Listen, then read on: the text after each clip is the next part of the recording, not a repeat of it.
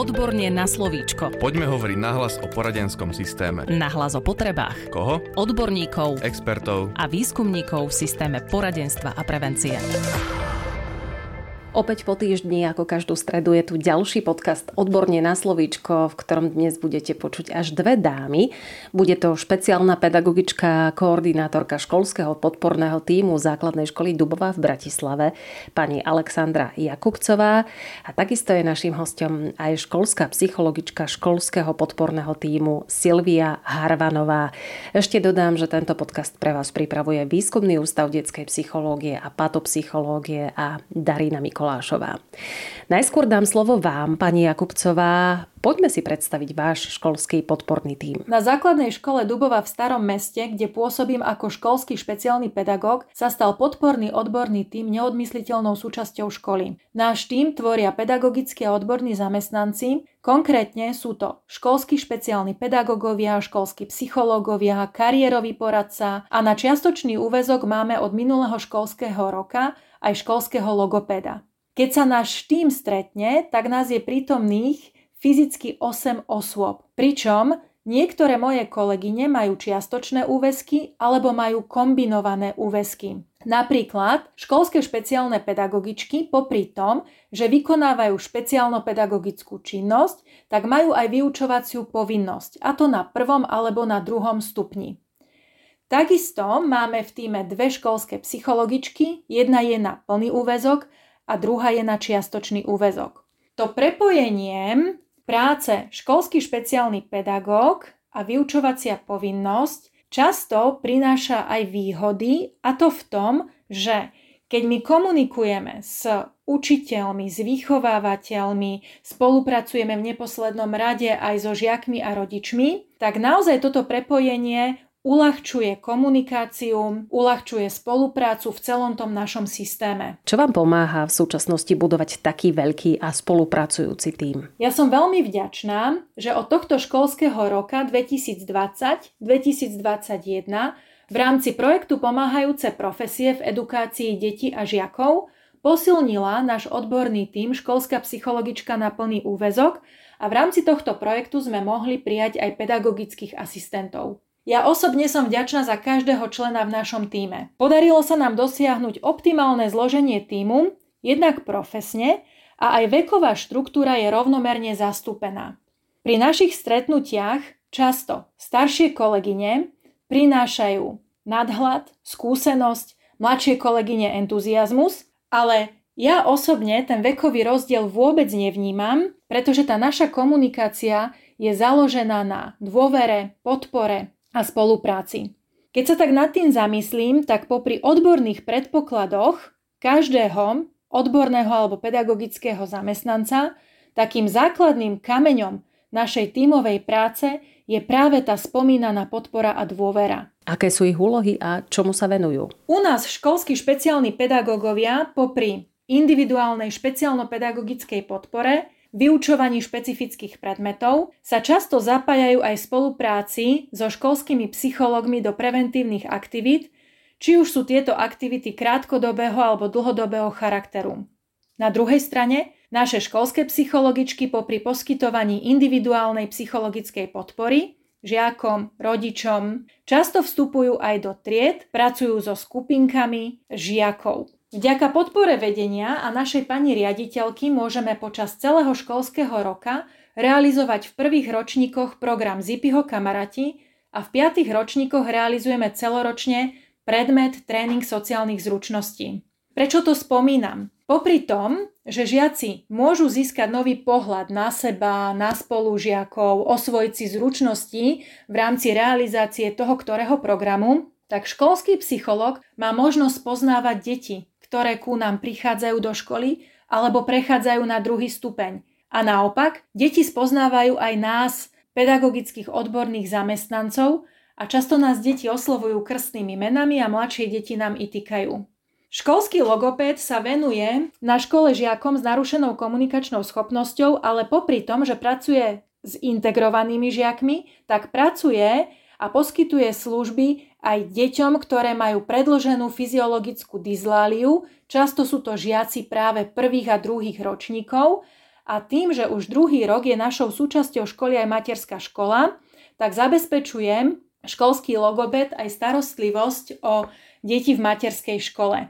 Kariérový poradca, ten úzko spolupracuje so školským psychológom, k čomu sa určite vyjadri neskôr moja kolegyňa školská psychologička Silvia Harvanová. Vieme, že je kľúčové stavať na spolupráci. Ako to u vás konkrétne vyzerá? Čo si pod tým všetkým môžeme predstaviť? Na základe toho, čo som spomínala, že naši špeciálni pedagógovia a školskí psychológovia pracujú často aj so skupinkami žiakov alebo s celými triedami, nie je možné, aby sme nespolupracovali. Tým mám na mysli nielen spoluprácu členov odborného týmu navzájom, ale aj spoluprácu s našimi učiteľmi a vychovávateľmi. Na našej škole je úplne bežnou praxou, že napríklad triedni učitelia sa často spolupodielajú na preventívnych programoch v triede spolu s odborným zamestnancom školy. Často nás učitelia, či už prvého stupňa, jazykári alebo iní kolegovia, upozornia na deti, ktoré napríklad vynakladajú veľké úsilie pri učení, chcú dosiahnuť dobrý výsledok, ale nedarí sa im. Alebo naopak nás upozornia na dieťa, ktoré je demotivované, nespolupracuje. Tých dôvodov, s ktorými sa na nás obracajú, je veľa. Ale vrátim sa k spolupráci v odbornom týme. My ako odborný tím sa stretávame pravidelne, minimálne jedenkrát mesačne. Počas dištančného vzdelávania sa stretávame online. Na našich stretnutiach si vyhodnocujeme a plánujeme našu činnosť, robíme si intravíziu, spoločne rozoberáme problémy, nastavujeme a hľadáme optimálne riešenia. Popri tom, že sa stretáva celý tým jedenkrát do mesiaca, tak sa stretávame v menších skupinkách. Napríklad konzultujú spoločne špeciálni pedagógovia, školskí psychológovia, pravidelne sa stretáva koordinátor týmu s pedagogickými asistentmi, alebo potom sú to aj rôzne iné kombinácie, špeciálny pedagóg s učiteľmi.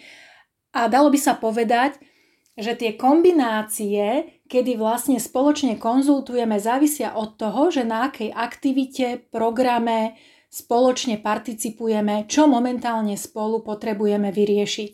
Uvediem jeden príklad. Spomínala som, že v prvých ročníkoch realizujeme program Zipiho kamaráti. Je to program, ktorý sa realizuje celý rok a školský psycholog, ktorý ho realizuje, vstupuje do triedy jedenkrát do týždňa. Spolu s ním je na tejto hodine aj triedny učiteľ, pretože školský psychológ prinesie tému, aktivitu a tým, že ten učiteľ je prítomný, môže túto tému rozvíjať ďalej počas celého týždňa. Popri naplánovaných aktivitách musíme reagovať často aj na požiadavky a potreby žiakov, rodičov a našich kolegov učiteľov. Práve naše stretnutia, stretnutia odborného týmu sú veľmi prínosné v tom, že môžeme si spoločne naplánovať postup. Kto, kedy, na ako dlho, s akým programom vstúpi do triedy, alebo ktorý z členov odborného týmu, alebo ktorí členovia budú spolupracovať s daným rodičom, s daným dieťaťom. Toto sú len malé príklady, na základe ktorých vidieť, že bez tímovej práce by sa nám ťažko napredovalo a flexibilne reagovalo na požiadavky, ktoré často prináša sám život. Veľmi ma zaujíma, ako vyzerajú typické aktivity vášho školského podporného týmu. Pani Harvanová, povedzte nám. Na odbornom týme vnímam ako skvelé Napríklad to, že nám umožňuje spolupracovať na rôznych preventívnych alebo intervenčných programoch v triedách. Po nich mávame spoločné reflexie, snažíme sa vždy plánovať spoločne so zapojením triednych učiteľov, podľa aktuálnych potrieb toho, čo sa na škole práve deje, ale aj v súlade s našim dlhodobým plánom, ktorý je na celý rok a priebežne ho teda samozrejme upravujeme. Takisto sa nám ukazuje ako dôležité sieťovanie, v zásade každý z týmu vie a má vedieť, kto s kým pracuje. Majú takú tradíciu, že koordinátorka nášho odborného týmu je ten človek, ktorý musí vedieť aspoň základnú informáciu o tom, ak sa niečo udeje, aby potom bola takéto spojitko v tej komunikácii medzi nami a treba s ďalšími časťami toho aktuálneho riešeného problému a samozrejme komunikuje s ďalšími osobami. Samozrejme v tom sieťovaní sa snažíme ako odborný tím spolupracovať nielen s učiteľmi, samozrejme s vedením školy, čo je veľmi dôležité, ale aj s ďalšími ďalšími inštitúciami, či už so sociálnou kuratelou, pedopsychiatriou, detskými domovami, prípadne ďalšími podpornými inštitúciami, samozrejme CPPPAP, Aby som ale povedala aj nejaké také konkrétnejšie príklady tej spolupráce zamestnancov v rámci odborného týmu, poviem zo svojej skúsenosti ako psychologa. Viedli sme s kolegyňou vo dvojiciach jedenkrát týždenne podpornú menšiu skupinku pre deti, ktoré sme v zásade vybrali na základe cieľa skupiny, ktorý bol stanovený. Mali sme samozrejme kontrakt s deťmi aj s rodičmi a tá skupina prebiehala celý rok. Takisto iný veľmi pekný konkrétny príklad, ktorý bohužiaľ teraz realizujeme trošku menej vzhľadom na situáciu s covidom, bolo, že sme začali realizovať stretnutia s učiteľmi, ktoré boli nastavené v zásade vždy na nejakú konkrétnu triedu. Teda napríklad na druhý stupeň všetci učitelia, ktorí v tej danej triede učili, mali možnosť priniesť nejaké otázky alebo sme sa venovali podpore žiakov, ktorí majú na špecifické vzdelávacie výchovné potreby, ale nie len im a diskutovali sme v zásade s učiteľmi o tejto triede a o tom, že akým spôsobom nastaviť prácu, ako konkrétne vlastne pristupovať rôznym deťom. Tam bolo naozaj veľmi pekne vidieť, že aj ten odborný tým alebo tá platforma, tí odborní zamestnanci vedeli moderovať tú diskusiu a prinášať aj to, že učitelia mali takto priestor, ako si navzájom vlastne vymieniali čo komu funguje a navzájom sa možno aj inšpirovali. Čiže toto bolo takisto veľmi zaujímavé a veríme, že v tom budeme teda aj naďalej intenzívnejšie pokračovať, keď sa vrátime naplno do škôl. Aké ďalšie aktivity máte možnosť realizovať práve vďaka spolupráci a vďaka tomu, že pôsobíte ako tým? Konkrétny príklad možno typickej aktivity nášho odborného týmu, kde pracujeme spolu, je kariérne poradenstvo. Opäť teda hovorím zo svojej skúsenosti. My kariérne poradenstvo realizujeme pre 8 ročník v spolupráci s Paneurópskou univerzitou s pani profesorkou Gajdošovou. Máme ten systém nastavený tak, že ho vedie kariérna poradkyňa a psychologička s tým, že ten program sa snažíme ako keby rozvíjať, doplňať ho, nie je zameraný len na testovanie a výber školy, to je ako keby taká posledná časť toho celého procesu, ale zameriavame sa hlavne aj tento rok na možno takú skupinovú facilitáciu, rozvoj zručností, ktoré môžu súvisieť s budúcim výberom kariéry. Snažíme sa pozerať na tú profesionálnu orientáciu ako na niečo, čo trvá celý život ako na proces, nielen na podanie nejakej jednej prihlášky. A samozrejme, že v tom procese máme ale na konci teda zakomponované aj individuálne rozhovory so žiakmi na základe práve orientačných výstupov, ktoré nám teda v minulosti poskytovali študenti, ktorí mali zase v rámci Paneurópskej univerzity katedry psychológie zase možnosť si takto vyskúšať nejakú orientačnú diagnostickú činnosť pod supervíziou pani profesorky Evy Gajdošovej. Veľmi dôležitá sa nám ukazuje aj v súčasnosti činnosti počas pandémie, spolupráca s asistentmi učiteľa. Teraz napríklad realizujeme taký ten model triedny učiteľ, koordinátorka odborného týmu a konkrétny odborný zamestnanec, kde sa snažíme zameriavať hlavne na deti, ktoré nám v tejto aktuálnej situácii online vzdelávania zlíhávajú a nastavovať podporu tak, aby aj ten asistent učiteľa mal niekoho v tom odbornom týme, s kým môže konzultovať, obzvlášť, ak ide o dieťa, ktoré má napríklad úzkostné alebo nejaké depresívne stavy alebo má problém problém eh, s motiváciou k učeniu, čiže tam je takisto dôležitá tá spolupráca. Ukazuje sa nám to ako veľmi zmysluplné. Čo pre vás ako školskú psychologičku znamenal prechod na dištančné vzdelávanie? Pre mňa znamenalo práve to, že sa mi úplne rozbil ten rozvrh individuálnych stretnutí, že som sa začala viacej zameriavať na problémy, ktoré nám vznikali, ktoré prinášali aj učitelia, aj vlastne niektorí žiaci v online vzdelávaní. Pretože sme si uvedomili ako odborný tým, že potrebujeme tieto triedy podporiť, potrebujeme podporiť menšie deti v tom, aby si zachovali nejaký spôsob toho, ako vyzerá ich deň, ako vyzerá ich denný harmonogram, aby sa nedialo to, že z postele alebo 5 minút predtým, ako začína hodina, sa niekam pripoja a že aj takéto veci, ktoré sa nám predtým javili ako samozrejme, sú teraz veľmi krehké. Veľmi krehké je aj to, ako si deti organizujú čas, ako zostávajú motivované. Čiže ja sa hlavne snažím teraz pracovať s týmito témami a ponúkať vlastne takú skupinovú podporu tried online vzdelávaní, aby som povedala konkrétne príklady, ktoré vlastne priebežne realizujeme. Prvým je teda program, ktorý sa volá Tréning sociálnych zručností. A toto je v zásade s našou koordinátorkou odborného týmu ho realizujeme spolu vo dvojici Čiže deti majú v 5. ročníku normálny predmet, ktorý sa volá tréning sociálnych zručností. Ten program v 5. ročníkoch nám umožňuje poznať dobre naše triedy, našich žiakov, oni poznajú nás a nastaviť si aj nejaký systém spolupráce, ale samozrejme podporiť ich aj v rôznych teda vývinových a organizačných zmenách, ktoré sa s týmto vývinovým obdobím spájajú. Čo vám pomohlo preniesť tieto aktivity do online prostredia? Na začiatku to bolo náročné, pretože bolo potrebné nastaviť jasne systém fungovania, pravidla, predsa len tí naši piataci, piatačky, 10, niektorí 11 roční, naozaj hľadali sami dlho spôsob, ako vlastne vôbec komunikovať na takýchto hodinách, ako by mala hodina vyzerať bez toho, aby sa všetci prekrikovali s tým, že sa všetci počujú. Také základné veci, ktoré ste považovali vlastne v tom bežnom stretávaní za normálne, ste zrazu museli riešiť a vyzeralo to na začiatku veľmi zle ale podarilo sa nám nastaviť nejaký systém pravidel. Uvedomili sme si, že tie pravidlá v tom online prostredí, dobrá organizácia, dobrá príprava toho, ako presne to stretnutie má vyzerať od začiatku do konca, rozdelené, rozratané pomaly niekedy na minúty, je kľúčová preto, aby tie hodiny boli pre tie deti zmysluplné. Pracovali sme v zásade tak, že sme prinášali témy, ktoré sme považovali za aktuálne pre tie deti v tom období. To znamená, priniesli sme témy motivácie, pozornosti, denného režimu, organizácie času a snažili sme sa pracovať tak, že sme používali prezentáciu, konkrétne obrázky pre tieto menšie deti, o ktorých sme sa rozprávali, bolo to štrukturované, bol tam nejaký úvod, záver, nejaké odporúčania, ale vždy cez rozhovor s deťmi a cez to, že mali pocit, že sa môžu do tej hodiny zapojiť. A tie obrázky sa nám ukázali ako niečo, čo im pomohlo paradoxne možno sústrediť sa na tú hodinu, zaujať ich. Čiže úplne sme vlastne prekopali spôsob, akým je tento program realizovaný. Sama to považujem za, za nesmierne zaujímavú skúsenosť. Mohli by ste zrejme uviezť viac príkladov toho, aké aktivity ste realizovali počas dištančného vzdelávania. Uvedte ich teda prosím. Druhým takým príkladom je program pre 9. ročník.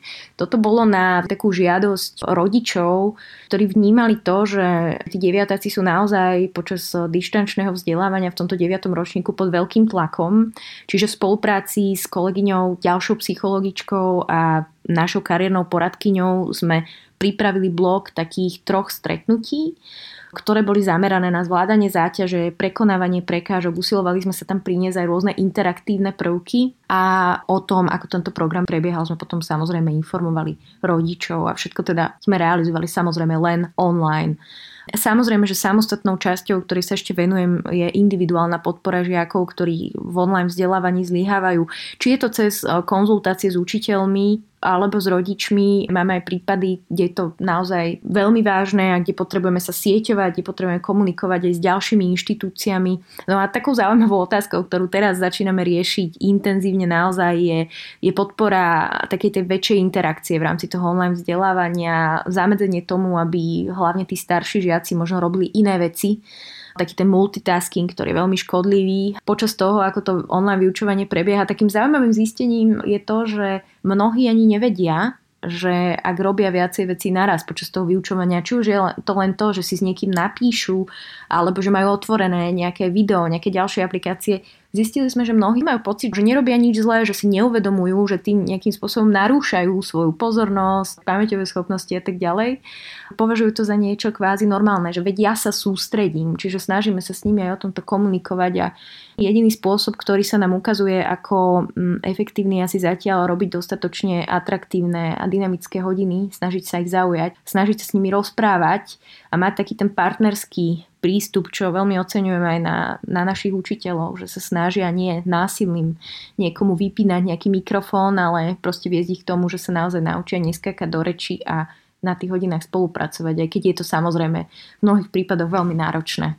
Opäť otázka pre vás, pani Jakubcová. Ako zavretie škôl ovplyvnilo váš pracovný život? Pre mňa ako školského špeciálneho pedagóga, hlavne človeka, ktorý bol zvyknutý celý život pracovať s ľuďmi, byť priamo v kontakte so žiakmi, triedami, rodičmi, učiteľmi, sa zmenil zatvorením škôl celý môj systém práce. Ale tak ako v bežnej praxi sa snažíme hľadať spôsoby, ako pomôcť konkrétnemu žiakovi, ktorý má nejaké tie svoje potreby, svoje očakávania, tým, že okrem dostupných postupov a overených programov hľadáte postup, ktorý mu môže pomôcť, Nehovorím o veľkých veciach, niekedy stačí naozaj jednoduchý nákres alebo názorná pomôcka, tak aj ja som sa musela pri odstrihnutí priameho kontaktu prispôsobiť pre prácu v online priestore. Povedzte nám, ako vyzerá práca školskej špeciálnej pedagogičky práve v čase dištančného vzdelávania. Tí rodičia a žiaci, ktorí mali záujem pokračovať v našej spolupráci a je ich väčšina, tak sa pravidelne stretávame. Online konzultujeme, ale tiež vyučujem aj predmety, rozvíjanie špecifických funkcií a terapeuticko-korekčné cvičenia, ktoré sú určené pre žiakov so špeciálnymi výchovno-vzdelávacími potrebami. Je iné vyučovať a zvlášť predmet, pri ktorom sa zameriavate napríklad na rozvíjanie zrakového alebo sluchového vnímania, pozornosti, pravolavej orientácie, napriamo a iné je vyučovať cez kameru alebo sdielaním obrazovky. Ale našťastie s deťmi, s ktorými ja pracujem, sú veľmi ústretové, sú motivované a myslím, že hlavne tí menší sa aj tešia na online hodiny. Napriek snahe oboch strán niekedy cítim, že nedokážem využiť ten potenciál tak, ako pri priamej práci s dieťaťom. Od januára pracujem s deťmi len online, keďže nám zostal prvý stupeň tiež doma. Aj keď poskytujeme online konzultácie, špeciálno-pedagogickú podporu, vyučujeme špecifické predmety, sme v kontakte, v pravidelnom kontakte s mnohými deťmi a rodičmi.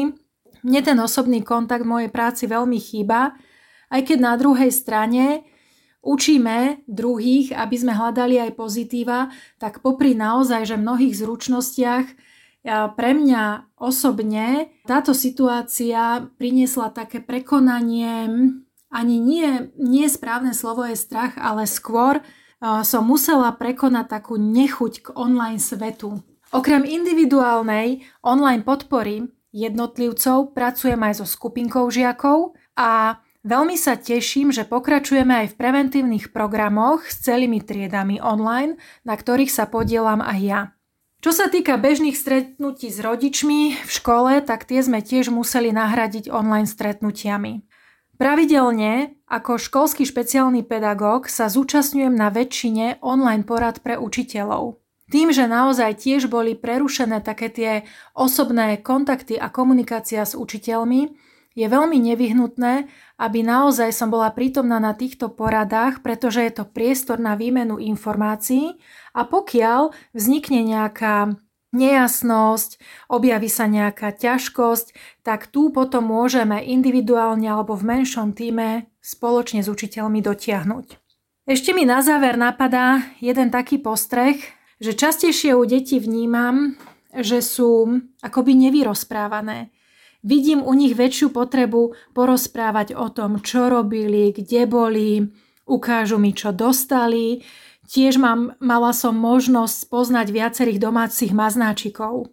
Takže naozaj popri tých veľa nevýhodách dištančného vzdelávania, ktoré ja vnímam, je to aj možnosť spoznať to dieťa trošku inak. Akým spôsobom sa preniesla a zmenila práca asistentov počas dištančného vzdelávania? Počas prezenčného vyučovania v škole pracujú naši asistenti s deťmi alebo s dieťaťom priamo na vyučovacej hodine. Pripravili sme sa aj na alternatívu, ako budú pracovať naši asistenti počas dištančného vzdelávania. Naši asistenti úzko spolupracujú s odborným tímom a učiteľmi. Učiteľ je zvyčajne prvý a ten, ktorý upozorní, že dieťa, ktoré podávalo výborné výsledky, zrazu začína sa zhoršovať v prospechu, alebo dieťa neodovzdáva pravidelne úlohy, alebo je príliš pasívne na online hodinách, prípadne sa viackrát neprihlásilo na online hodinu. Školský psychológ alebo špeciálny pedagóg identifikuje v spolupráci s rodičom, čo sa deje. Pokiaľ sa jedná o to, že napríklad dieťa má len problém so zorganizovaním si činnosti alebo má problém dodržiavať denný režim alebo nezachytí všetky informácie z online hodiny, v tomto prípade odborný zamestnanec kontaktuje asistenta, ktorý sa spojí s rodičom a dohodnú si rozsah a spôsob spolupráce. Asistent sa potom pravidelne online spája s dieťaťom. Niekedy sa spájajú na dennej báze, dokonca máme i deti, kde asistent sa spojí s dieťaťom pred vyučovaním aj po vyučovaní. V iných prípadoch stačí niekedy jedenkrát, dva až trikrát do týždňa. Tiež ten spôsob podpory zo strany asistenta je rôzny. Niektoré deti potrebujú naozaj skôr takú kontrolu plnenia úloh, pomoc zorganizovať si takú tú činnosť, ktoré predmety, kedy urobím úlohy, ktoré urobím dnes, ktoré úlohy urobím zajtra. Niektoré deti ale potrebujú napríklad aj pomoc pri vypracovávaní domácej úlohy, alebo spoločne s asistentom pripravia prezentáciu na niektorý predmet. Asistenti často pomáhajú aj pri preskúšavaní alebo pri príprave na test alebo na nejakú tú písomku, prípadne ústnú odpoveď. Popri stabilných deťoch, ktoré si asistenti vedú od začiatku, pomáhajú deti, deťom, ktoré v istom čase potrebujú pomoc. Práca asistentov je dôležitá nielen pre samotných žiakov a rodičov, ale odbremenuje v mnohých oblastiach aj učiteľov a odborných zamestnancov. Práca asistentov nesmie a ani nie je u nás, nesmie byť izolovaná, čomu pomáha aj vzájomná komunikácia. Naozaj, okrem toho, že ten asistent sa pravidelne spája s dieťaťom a komunikuje s jeho rodičom, Veľmi dôležité je, aby komunikoval aj s učiteľom príslušného predmetu alebo s učiteľmi, ktorí učia dané dieťa a plus niektoré veci konzultuje aj s odborným zamestnancom. Tak ako sa hovorí, že spolupráca s rodičom je veľmi dôležitá, práve počas dištančného vzdelávania si uvedomujeme naozaj e, veľké rozdiely, keď podporujeme žiakov, ktorí majú aj doma tú podporu a kde tá spolupráca s tými rodičmi nie je až taká vyhovujúca. Počuli sme, že každý v týme má svoje osobitné aj spoločné činnosti a takisto spoločné aktivity.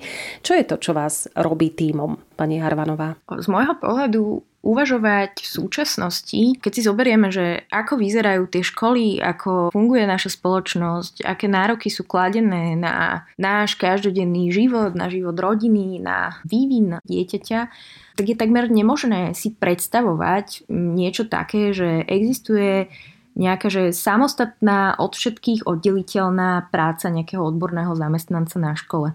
Samozrejme, že sú činnosti, ktoré potrebuje vykonávať sám, ale bez koordinácie, spolupráce a úsilia v zásade nachádzať tie spoločné body v rámci všetkých tých prvkov, ktoré ten školský systém tvoria, ja si dovolím povedať, že nevidím význam čisto individuálnom fungovaní a je to práve skúsenosť, ktorú mám vďaka tomu, akých ľudí sa mi v tom odbornom týme na základnej škole Dubova podarilo stretnúť. A všetko sú to ľudia, ktorí sú takto nastavení, to je asi aj veľké šťastie Čiže nemá z môjho pohľadu význam ak chceme fungovať efektívne a podporovať klímu spolupráce, vzájomnej dôvery, rešpektu, pracovať s tým, že si niekto myslí, že dokáže niečo sám. A skúsenosti z riešenia viacerých aj náročnejších prípadov na tejto škole nám hovoria, že že bez spolupráce a vzájomnej podpory dokážeme len veľmi málo a systémový prístup, dôraz na vzájomnú komunikáciu, transparentnosť a takú podporu vo vzájomnom raste sa ukazuje ako niečo, čo nám v zásade všetkým pomáha, aspoň ja osobne to tak vnímam, že ma to veľmi posúva vpred a dodáva mi to v zásade takú motiváciu v tej práci a taký pocit, že nie som na to sama, lebo to je tiež veľmi dôležité pri práci odborného zamestnanca na škole. Takisto ale si myslím, že tá tímová práca sa potom ukazuje aj v tom, že akým spôsobom komunikujeme a usilujeme sa spolupracovať s rodičmi, s učiteľmi. A, a toto celé by samozrejme nebolo možné bez veľmi konštruktívneho prístupu vedenia školy, kde treba naozaj povedať, že nám vytvárajú podmienky na to, aby sme toto celé mohli realizovať a my túto podporu cítime, cítime možnosť slobodne pracovať, prinášať nové návrhy, neustále sa zlepšovať a vzdelávať. Aj keď každý samozrejme pracuje aj individuálne, taká tá vzájomná podpora a spolupráca sa javí byť kľúčovou pre neustále zlepšovanie a hľadanie efektívnych spôsobov, ako v tej škole prispievať k zlepšovaniu celkovej takej sociálnej klímy, takej otvornej spoločnosti. To bol dnešný podcast Odborne na slovíčko a v ňom špeciálna pedagogička, koordinátorka školského podporného týmu základnej školy Dubova v Bratislave, pani Alexandra Jakubcová a takisto bola našim hostom aj školská psychologička školského podporného týmu Silvia Harvanová. Ak máte otázky, nech sa páči odborne zavináč woodpub.sk, to je tá adresa, na ktorú e, môžete písať už od tejto chvíle a ďalší podcast Odborne na slovičko si na vás opäť počká budúcu stredu. Podcast Odborne na slovíčko sa realizuje vďaka podpore z Európskeho sociálneho fondu a Európskeho fondu regionálneho rozvoja v rámci operačného programu Ľudské zdroje. Odborne na slovíčko.